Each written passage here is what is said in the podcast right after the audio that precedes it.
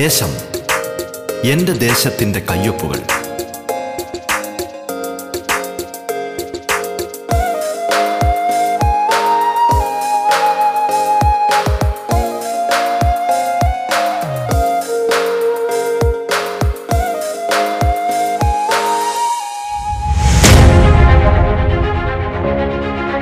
നമസ്കാരം പ്രിയ ശ്രോതാക്കളെ, ദേശത്തിലേക്ക് സ്വാഗതം. 15ാം നിയമസഭയിലെ ജനപ്രതിനിധികൾ അതിഥികളായി എത്തുന്ന പ്രത്യേക പരിപാടിയാണ് ദേശം.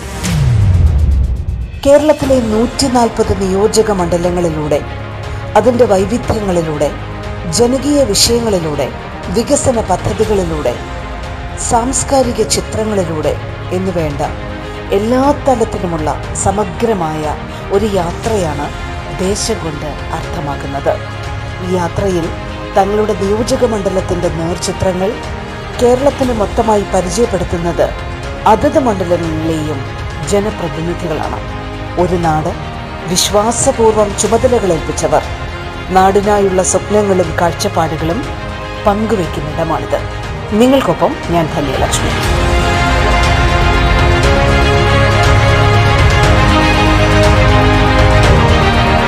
പത്തനംതിട്ട റാന്നി മണ്ഡലത്തിന്റെ ജനപ്രതിനിധി അഡ്വക്കേറ്റ് പ്രമോദ് നാരായണനാണ് ഇന്ന് നമ്മോടൊപ്പം അതിഥിയായി ചേരുന്നത്. സ്വാഗതം റാന്നി ജനപ്രതിനിധിയുമൊത്തുള്ള ദേശത്തിന്റെ ഇന്നത്തെ അധ്യായത്തിലേക്ക്.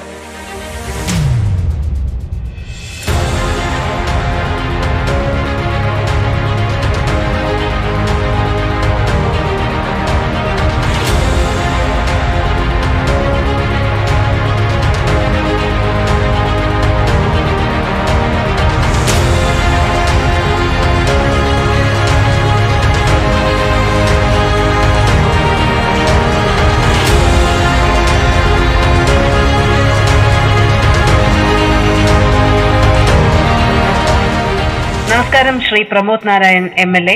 സ്വാഗതം റേഡിയോ കേരളയിലേക്ക്, ദേശം പരിപാടിയിലേക്ക്. നമസ്കാരം.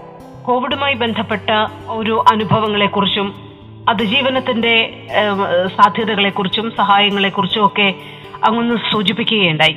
ഒപ്പം ചോദിക്കാനുള്ള ഒരു പ്രധാനപ്പെട്ട കാര്യം, ഇപ്പോൾ ആദിവാസി ഊരുകളടക്കമുള്ള സമൂഹത്തിലെ സാധാരണക്കാരായ വളരെ പിന്നോക്കാവസ്ഥയിലുള്ള ആളുകൾ അധിവസിക്കുന്ന ഒരുപാട് മേഖലകളുള്ള പ്രദേശമാണ് റാന്നി എന്നാണ് അങ്ങ് തന്നെ ഇവിടെ സൂചിപ്പിക്കുകയുണ്ടായത്. അപ്പൊ അത്തരമുള്ള മേഖലകളിൽ ഇവരുടെ നിത്യേനയുള്ള ജോലി അങ്ങനെയുള്ള കാര്യങ്ങളൊക്കെ തടസ്സപ്പെട്ട ഒരു കാലഘട്ടം ഉണ്ടായിരുന്നു, ലോക്ക്ഡൌൺ കാലഘട്ടം. എങ്ങനെയാണ് അതിനെ നേരിട്ടത്? ആ സമയത്ത് വല്ലാത്ത പ്രതിസന്ധിയായിരുന്നു. അപ്പം മണ്ഡലത്തിന്റെ ജനപ്രതിനിധി എന്നുള്ള രീതിയിൽ എങ്ങനെയാണ് അതുമായി ബന്ധപ്പെട്ട പ്രവർത്തനങ്ങളെ അങ്ങക്ക് ഏകീകരിക്കാൻ കഴിഞ്ഞത്? അക്കാര്യത്തിൽ നമുക്ക് സംസ്ഥാന സർക്കാരിന്റെ വലിയ പിന്തുണ ഇക്കാര്യത്തിലുണ്ടായിരുന്നു. കാരണം കേരളത്തിലാരും പട്ടിണി കിടക്കരുത് നിർബന്ധം സംസ്ഥാന സർക്കാരിനുണ്ടായി. പാതിരിയിൽ സർക്കാരിന്റെ വലിയ പിന്തുണ പ്രവർത്തനങ്ങളിലുണ്ടായി. രണ്ട്, ഏറ്റവും കൂടുതൽ ആദിവാസി കോളനികൾ ഉള്ള സ്ഥലമാണ്. കുറെ പറഞ്ഞതുപോലെ എല്ലാവരെയും ഏകോപിപ്പിച്ചുകൊണ്ടുള്ള വലിയ ഒരു പ്രവർത്തനം നമുക്ക് നടത്താൻ കഴിഞ്ഞു. ജീവകാരുണ്യ പ്രവർത്തനങ്ങൾ എന്നുള്ളത് നമുക്ക് എപ്പോഴെങ്കിലും ഒഴിവ് കിട്ടുമ്പോൾ നടത്തേണ്ടതാണ് എന്നത് മാറി അതൊരു സാമൂഹ്യമായ നിരന്തരം ചെയ്യേണ്ടതൊന്നാണ് എന്ന തരത്തിലേക്ക് ആളുകളെത്തി. അപ്പോൾ വരുമാനമുള്ള നിരവധി ആളുകളെ നിരന്തരമായി ഈ സഹായം നൽകാൻ നമ്മൾ പ്രേരിപ്പിച്ചു. പലപ്പോഴും നമുക്കത് കിട്ടാതെ വന്നിട്ടുണ്ട്, തളർന്നു പോയിട്ടുണ്ട്. പക്ഷെ ഒരിടത്തുനിന്ന് കിട്ടാതെ വരുമ്പോൾ മറ്റൊരിടത്തുനിന്നും ആളുകൾ അതിനുവേണ്ടി തയ്യാറായിട്ടുണ്ട്. അതിലേറ്റവും ശ്രദ്ധ നൽകിയതാണ് ആദിവാസി മേഖല. ആദിവാസി മേഖലയെ സംബന്ധിച്ച് വലിയ തരത്തിലുള്ള പ്രതിസന്ധി ഉണ്ടായിരുന്നു മറ്റുള്ള മേഖലയെ പോലെ. അപ്പൊ അതുകൊണ്ട് തന്നെ ആ മേഖല സൃഷ്ടിക്കാതെ പോകരുത്, അവിടെ ഒന്നിനും തടസ്സമുണ്ടാകരുത് എന്നുള്ള നിലയിൽ അവിടെ പട്ടിണി ഉണ്ടാകരുത്, വരുമാനം നഷ്ടപ്പെടുന്നത് കൊണ്ട് കുടുംബങ്ങൾ പ്രതിസന്ധി ഉണ്ടാകരുത്. അപ്പൊ അതിന്റെ വിശദാംശങ്ങൾ മുഴുവൻ നമുക്ക് ഈ സ്ഥലത്തിൽ പറയാൻ കഴിയില്ല. പക്ഷെ ഒരുപാട് നല്ല ആളുകൾ അത്തരം കാര്യങ്ങൾ തൽപരരായ വലിയ വലിയ തരത്തിൽ സഹായം നമുക്ക് ലഭിച്ചു. അത് ഏകോപിപ്പിക്കാൻ കഴിഞ്ഞു, നമുക്ക് ആ പ്രതിസന്ധിയെ മറികടക്കാൻ കഴിഞ്ഞു. ഇപ്പൊ നമ്മുടെ ആദിവാസി മേഖലയിലെ കോവിഡ് അനന്തര പ്രവർത്തനങ്ങൾ, കോവിഡ് അനന്തര ഒരു ജീവിതത്തിനായി അവരെ തയ്യാറെടുക്കാൻ സെന്റർ ഫോർ മാനേജ്മെന്റ് ഡെവലപ്മെന്റുമായി ചേർന്ന ഒരു വലിയ സമഗ്രമായ പദ്ധതി റാന്നി മണ്ഡലത്തിൽ ആവിഷ്കരിക്കുകയാണ്. അതിന്റെ പഠന പ്രവർത്തനങ്ങൾ ആരംഭിച്ചു കഴിഞ്ഞു. നിങ്ങൾ കേട്ടുകൊണ്ടിരിക്കുന്നത് ദേശം.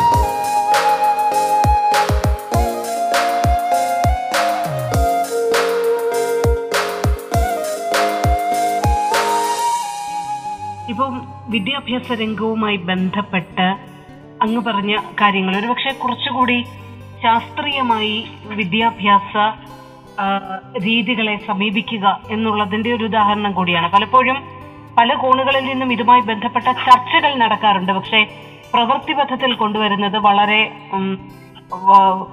പ്രവൃത്തിപഥത്തിൽ കൊണ്ടുവരാറില്ല എന്നുള്ളതാണ് പലപ്പോഴും യാഥാർത്ഥ്യം. ശാസ്ത്രീയമായി തന്നെ ഈ കാലഘട്ടത്തിലുള്ള കുഞ്ഞുങ്ങളെ ചെറുപ്രായത്തിൽ തന്നെ അവരെ സമീപിക്കണം എന്നുള്ള ആശയം എനിക്ക് തോന്നുന്നു റാന്നിയിൽ മാത്രം ഒതുങ്ങേണ്ട ആശയമാണെന്ന് തോന്നുന്നില്ല.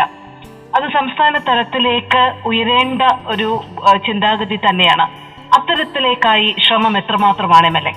അല്ല, ഞാനതെടുത്ത് നമ്മുടെ സംസ്ഥാന കേരളത്തിന്റെ ആദരണീയ മുഖ്യമന്ത്രി പ്രഖ്യാപിച്ചൊരു കാര്യമുണ്ട്, നോളജ് ഇക്കോണമി രൂപപ്പെടുത്തണം. കേരളത്തിന്റെ ഇനിയുള്ള സാധ്യത നോളജ് ഇക്കോണമി എന്ന തരത്തിലാണ്. പക്ഷെ നോളജ് ഇക്കോണമി എന്ന് പറഞ്ഞാൽ നമുക്ക് വലിയ സ്ഥാപനങ്ങൾ കൊണ്ടുവരുന്നത് മാത്രമല്ല, ഒരു നോളജ് ഇക്കോണമി ഇപ്പോ ഉദാഹരണമായി ലോകത്തിലെ ഏറ്റവും ഊർജ്ജസ്വലരായി ചിന്തകളുള്ള രാജ്യമാണ് ഹോളണ്ട്.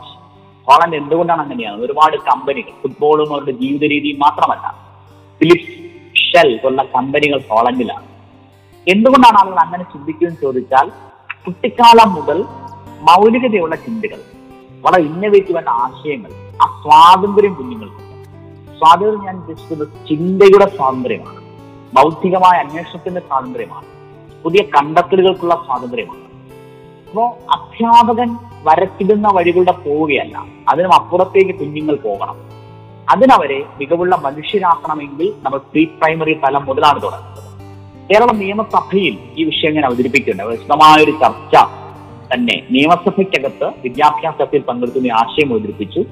ഈ ആശയം ഞാൻ വിദ്യാഭ്യാസ മന്ത്രിയുമായും കേരളത്തിലെ വിവിധ വിദ്യാഭ്യാസത്തിൽ പ്രവർത്തിക്കുന്ന state institute of education technology, KEDIT തുടങ്ങിയ വിദ്യാഭ്യാസ രംഗത്ത് കൂടുതൽ മികവാർന്ന പദ്ധതികൾ ആവിഷ്കരിക്കുന്ന സ്ഥാപനങ്ങളുമായും പങ്കുവച്ചിട്ടുണ്ട്. കേരളത്തിലാകെ ഈ മാതൃക നമുക്ക് നടപ്പിലാക്കാൻ കഴിയും. അതിന്റെ ഒരു ആദ്യ പരീക്ഷണം റാന്നിയിൽ നിന്നാകട്ടെ എന്നാണ് ഞാൻ കരുതുന്നത്. വികസന വിഷയങ്ങൾ ചർച്ച ചെയ്യുമ്പോൾ തന്നെ വിമാനത്താവളം അടക്കമുള്ള പല വിഷയങ്ങളും ചർച്ച ചെയ്യുന്ന മേഖല കൂടിയാണ് ഈ പത്തനംതിട്ട അടക്കമുള്ള ഈ മേഖലകൾ. എങ്ങനെയാണ് അതിനോടൊക്കെയുള്ള ഒരു ചിന്ത, സമീപനം? റാന്നി നമുക്ക് വിമാനത്താവളം റാന്നിയുടെ അവകാശമാണ്. അതൊരു പ്രധാനമന്ത്രിയും സംസ്ഥാന സർക്കാർ മുഖ്യമന്ത്രിയുമെല്ലാം റാന്നിക്ക് ഉറപ്പ് നൽകിയതാണ്. വലിയ പ്രതിബദ്ധത കാര്യം സംസ്ഥാന സർക്കാരിനുണ്ട്. അതിലൊരു തടസ്സം വന്നുവെന്ന് ഞാൻ കരുതുന്നില്ല. ഏതെങ്കിലും തരത്തിലുള്ള അനുമതികൾ ലഭിക്കുന്നതിന് ചില പ്രത്യേകമായിട്ടുള്ള സഹായം അങ്ങനെയാണല്ലോ, ചില പരിശോധനകൾ നടക്കും, അതിൽ തൊഴിൽ വരും, അത് പരിഹരിക്കാൻ വേണം, വീണ്ടും അത് ശ്രമിക്കും. അങ്ങനെയാണല്ലോ എല്ലാ വലിയ പദ്ധതികളും നടത്താറുണ്ട്. അതിലുള്ള കുരുക്കുകൾ ഇരിക്കാനും തടസ്സങ്ങൾ നീക്കാനും വലിയ ശ്രമം സംസ്ഥാന സർക്കാർ, അവരുടെ മുഖ്യമന്ത്രി തന്നെ അക്കാര്യത്തിൽ വലിയ ഇച്ഛാശക്തി കാണിക്കുന്നുണ്ട്. ശബരിമല വിമാനത്താവളം എന്നാണ് നമുക്ക് ശബരിമല അടുത്താണ്, ഇത്രയും ലക്ഷക്കണക്കിന് തീർത്ഥാടകരെത്തുന്ന സ്ഥലം. അപ്പോൾ റാന്നിയുടെ പൊതുവികസനം, റാന്നിയുടെ ടൂറിസം, ടൗൺഷിപ്പ് ഡെവലപ്മെന്റ്, ഇതിലെല്ലാം വിമാനത്താവളം ഒരു അനിവാര്യതയാണ്. ആ വിമാനത്താവളം സാർത്ഥകമാക്കാൻ ഞാനും ഊഞ്ഞാർ MLA സെബാസ്റ്റ്യൻ കുളത്തുകൽ, ഞങ്ങൾ രണ്ടുപേരും സംയുക്തമായൊരു പരിശ്രമമാണ് നടത്തിക്കൊണ്ടിരിക്കുന്നത്. അത് ഇപ്പോഴുള്ള ഈ സാഹചര്യങ്ങളുടെ സ്ഥാനത്തിൽ കൂടുതൽ അത് ഊർജിതമായി മുന്നോട്ട്. നിങ്ങൾ കേട്ടുകൊണ്ടിരിക്കുന്നത് ദേശം.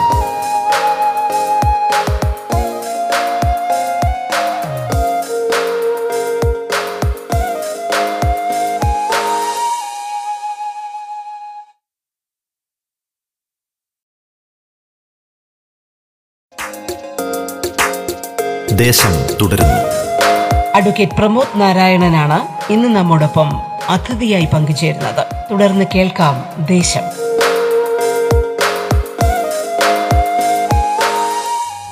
നമ്മൾ ഇപ്പം കാർഷിക രംഗവുമായി ബന്ധപ്പെട്ട് എനിക്ക് തോന്നുന്നു ഒരുപാട് സാധ്യതകളുള്ള മേഖല കൂടിയാണ് റാന്നി എന്ന് നമുക്കറിയാം. ആ റാന്നിയെ മനസ്സിലാക്കുമ്പോൾ തന്നെ നമുക്കറിയാം ഇതുമായി ബന്ധപ്പെട്ട് കർഷകരെ സഹായിക്കാനും അവരുടെ വിളകൾക്ക്, എനിക്ക് തോന്നുന്നു ഈ കോവിഡ് കാലത്ത് ഏറ്റവും അധികം പ്രൊഡക്ഷൻ നടന്നതും കാർഷിക മേഖലയിലാണ്. പക്ഷെ ആ സമയത്ത് പല കർഷകരും പറഞ്ഞ പ്രധാനപ്പെട്ട വിഷയം അവരുടെ വിളകൾക്ക് കൃത്യമായി വില കിട്ടുന്നില്ല, അത് വിപണിയിൽ എത്തിക്കാനുള്ള സംവിധാനങ്ങൾ കുറച്ചുകൂടി വേണം എന്നുള്ളതായിരുന്നു.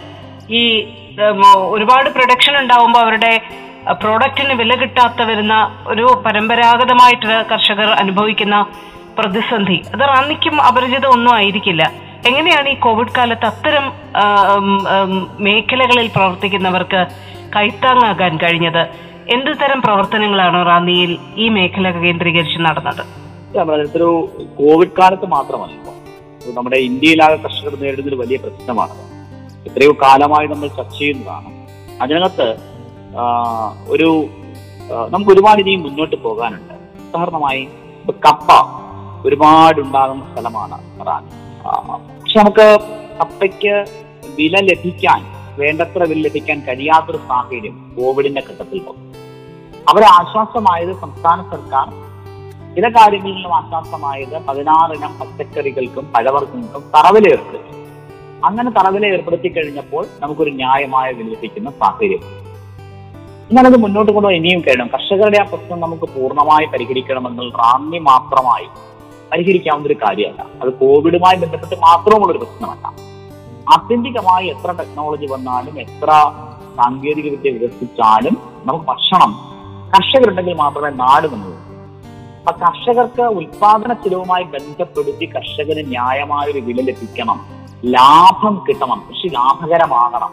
അങ്ങനെയാണെങ്കിൽ അതിന് നല്ല വിപണന സംവിധാനം ഉണ്ടാകണം, സംഭരണശാലകൾ വരണം, ന്യായ വില നൽകി ഏറ്റെടുക്കാൻ ഗവൺമെന്റിന് കഴിയണം. അതിലേക്ക് ഇനിയും നമുക്ക് ഒരുപാട് ചുവടുകൾ മുന്നോട്ട് വെക്കാനുണ്ട്. അതൊരു പ്രാദേശികമായി മാത്രം പരിഹരിക്കാവുന്ന കാര്യമല്ല. ഞാൻ നേരത്തെ സൂചിപ്പിച്ച അഗ്രോ പാർക്കും അഗ്രോ മാർക്കറ്റിംഗ് കമ്പനിയും ഒക്കെ അത് പരിഹരിക്കാനുള്ള ശ്രമങ്ങളാണ്. പക്ഷെ കേരളമാകെ പരിശ്രമിക്കേണ്ട ഒരു കാര്യമാണത്. അതോടൊപ്പം കേന്ദ്ര സർക്കാരിന്റെ നയങ്ങൾ കൂടി അതിനെ ബാധിക്കുന്നുണ്ട് എന്ന് പറയാതെ മാർഗമില്ല. എന്തായാലും കേരളത്തിലെ ഗവൺമെന്റ്, കൃഷി വകുപ്പും സംസ്ഥാന സർക്കാർ മൊത്തത്തിലും അത് പരിഹരിക്കാൻ വലിയ ശ്രമം നടത്തുന്നുണ്ട്. അത് റാന്നിയിലെ കർഷകർക്കും ആശ്വാസമാകും എന്നാണ് ഞാൻ കരുതുന്നത്. ഏറ്റവും ഒടുവിലായി ഒരു ചോദ്യം കൂടി. അങ്ങ് ചെറുപ്പത്തിന്റെ ഒരു രാഷ്ട്രീയം കൂടി പ്രതിനിധാനം ചെയ്യുന്നുണ്ട്.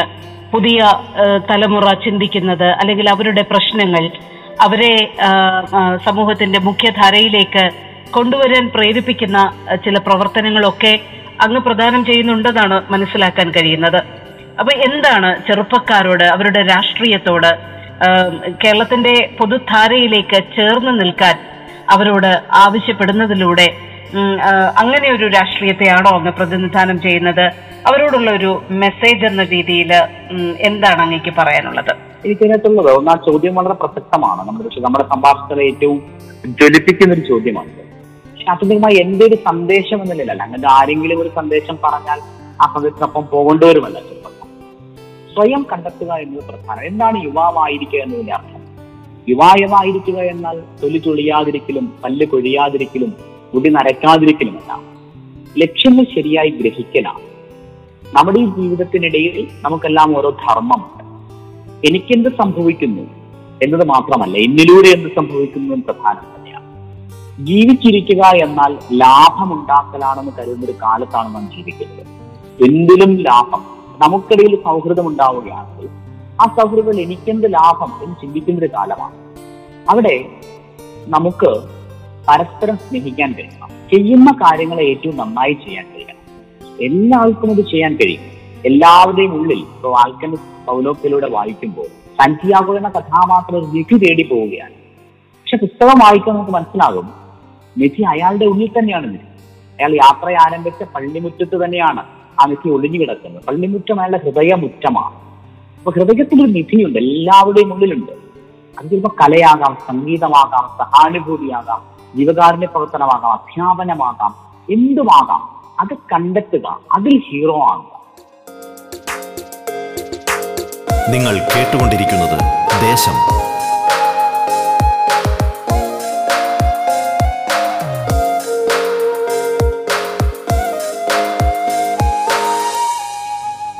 സ്വയം ഹീറോ ആവുക എന്നത് പ്രധാനമാണ്. യുവാക്കൾക്ക് അങ്ങനെ ആകാൻ കഴിയും, അവർക്ക് വ്യത്യസ്തമായി ചിന്തിക്കാൻ കഴിയും. അങ്ങനെ വ്യത്യസ്തമായി പല യുവാക്കളും ചിന്തിച്ചിട്ടുണ്ടാകും. ഇപ്പൊ AR റഹ്മാൻ എല്ലാവരും ചിന്തിച്ച, പരിചയിച്ച സംഗീത ശീലങ്ങളുടെ മാറി നടന്നപ്പോഴാണ് എത്ര ഹൃദയമുഖിയായ പാട്ടുകൾ നമുക്ക് ലഭിക്കും. അരക്ഷിതമായ ബാല്യമുണ്ടായ ചെറുപ്പക്കാരൻ ഉക്രൈനിൽ നിന്നും അമേരിക്കയിലേക്ക് കുടിയേറുന്നതിനിടയിൽ മനസ്സിലാക്കിയ സ്വപ്നത്തെ കണ്ടുപിടുത്തമാക്കിയപ്പോഴാണ് വാട്സാപ്പ് നമുക്ക് കിട്ടിയത്. എല്ലാ കണ്ടുപിടുത്തങ്ങൾക്കും യുവാക്കളുണ്ട്. സിനിമ, സംഗീതം, രാഷ്ട്രീയം എവിടെയും ഉണ്ടാകും. യുവാക്കളായിരിക്കുക എന്നാൽ നാം കണ്ടുപരിചയിച്ചത് മാറി സ്വന്തം സമൂഹത്തിന്റെ ഭാഷയിൽ, ആ ഭാഷ എന്ന് പറഞ്ഞാൽ സംസാരിക്കുന്ന ഭാഷയല്ല, എന്തിന്റെയും ഭാഷ, സാങ്കേതികവിദ്യയുടെ ഭാഷ, ഒരു ഭക്ഷണത്തിന്റെ ഭാഷ, കുക്കിംഗ്, എന്തിലുമാകട്ടെ അതിന്റെ രീതികളിൽ മാറ്റം വരുത്തുന്ന ഒരു പുതിയ കാര്യം, സംതിങ് ന്യൂ, വ്യത്യസ്തമായി കൊണ്ടുവരാൻ കഴിയുക. അതാണ് യുവാക്കളുടെ ചുമതല എന്ന് പറയുന്നത്. രാഷ്ട്രീയത്തെ സർഗാത്മകമാക്കാൻ കഴിയുക, രാഷ്ട്രീയത്തെ രാഷ്ട്രീയവൽക്കരിക്കാൻ കഴിയുക. ജാതിയുടെയും മതത്തിന്റെയും കളങ്ങൾക്കിടയിലേക്ക് നാം പരിമിതപ്പെടുമ്പോൾ നല്ല മലയാളിയാകാനോ നല്ല മനുഷ്യനാകാനോ ഒന്നും കഴിയുന്നില്ല. അവിടെയാണ് യുവാക്കളുടെ വലിയ പ്രസക്തി. താലിബാന്റെ വലിയ അക്രമോത്സുകമായ വരവിന് കൈയടിക്കുന്ന കുറച്ചുപേരെങ്കിലും നമ്മുടെ നാട്ടിലുണ്ടോ? പലപ്പോഴും നമുക്ക് സാമൂഹ്യ മാധ്യമങ്ങളിൽ ജാതിയുടെയും മതത്തിന്റെയും അശ്ലീല ജ്വാലകൾ നമ്മുടെ ഉണ്ട്. 3 നേരം സാക്ഷരത തൊട്ടുന്ന കേരളത്തിന്റെ പോലും ഔന്നത്യങ്ങളെ വല്ലാതെ ബാധിക്കുന്നില്ലേ? അവിടെയാണ് ചെറുപ്പക്കാർക്ക് പ്രളയത്തിന്റെ കാലത്ത്, ദുരന്തങ്ങളുടെ കാലത്ത് കേരളത്തിൽ യുവാക്കൾ കാണിച്ചൊരു മാതൃകയുണ്ട്. അവിടെ ജാതിക്കും മതത്തിനും അധികം നമ്മൾ കേരളത്തിലെ യുവാക്കൾ നമ്മൾ പലപ്പോഴും ആരോപിക്കുന്ന മുടിനീട്ടി വളർത്തിയ നമ്മുടെ ഈ ന്യൂജൻ കുഞ്ഞുങ്ങൾ അവരെത്ര സ്നേഹമുള്ളവരാണെന്ന് വിളിച്ചു. ആ സ്നേഹം മുൻനിർത്തിയുള്ള രാഷ്ട്രീയം ഉണ്ടാകാം. യുവാക്കൾക്കാണ് വരുംകാല രാഷ്ട്രീയം, യുവാക്കളുടേതാണ്. അവർക്ക് മാത്രമേ നാടിനെ മുന്നോട്ട് നയിക്കാൻ കഴിയൂ. അതവരിൽ ഉണ്ടാകും എന്നുള്ള ഉറച്ച വിശ്വാസമാണ് എനിക്ക്. തീർച്ചയായിട്ടും ഇവിടം കൊണ്ട് അവസാനിക്കുന്ന ഒരു സംഭാഷണമല്ല. ഒരുപാട് വിഷയങ്ങൾ ബാക്കിയായി നിൽക്കുകയാണ്. അത് വെച്ചുകൊണ്ട് തന്നെ അവസാനിപ്പിക്കുകയാണ്.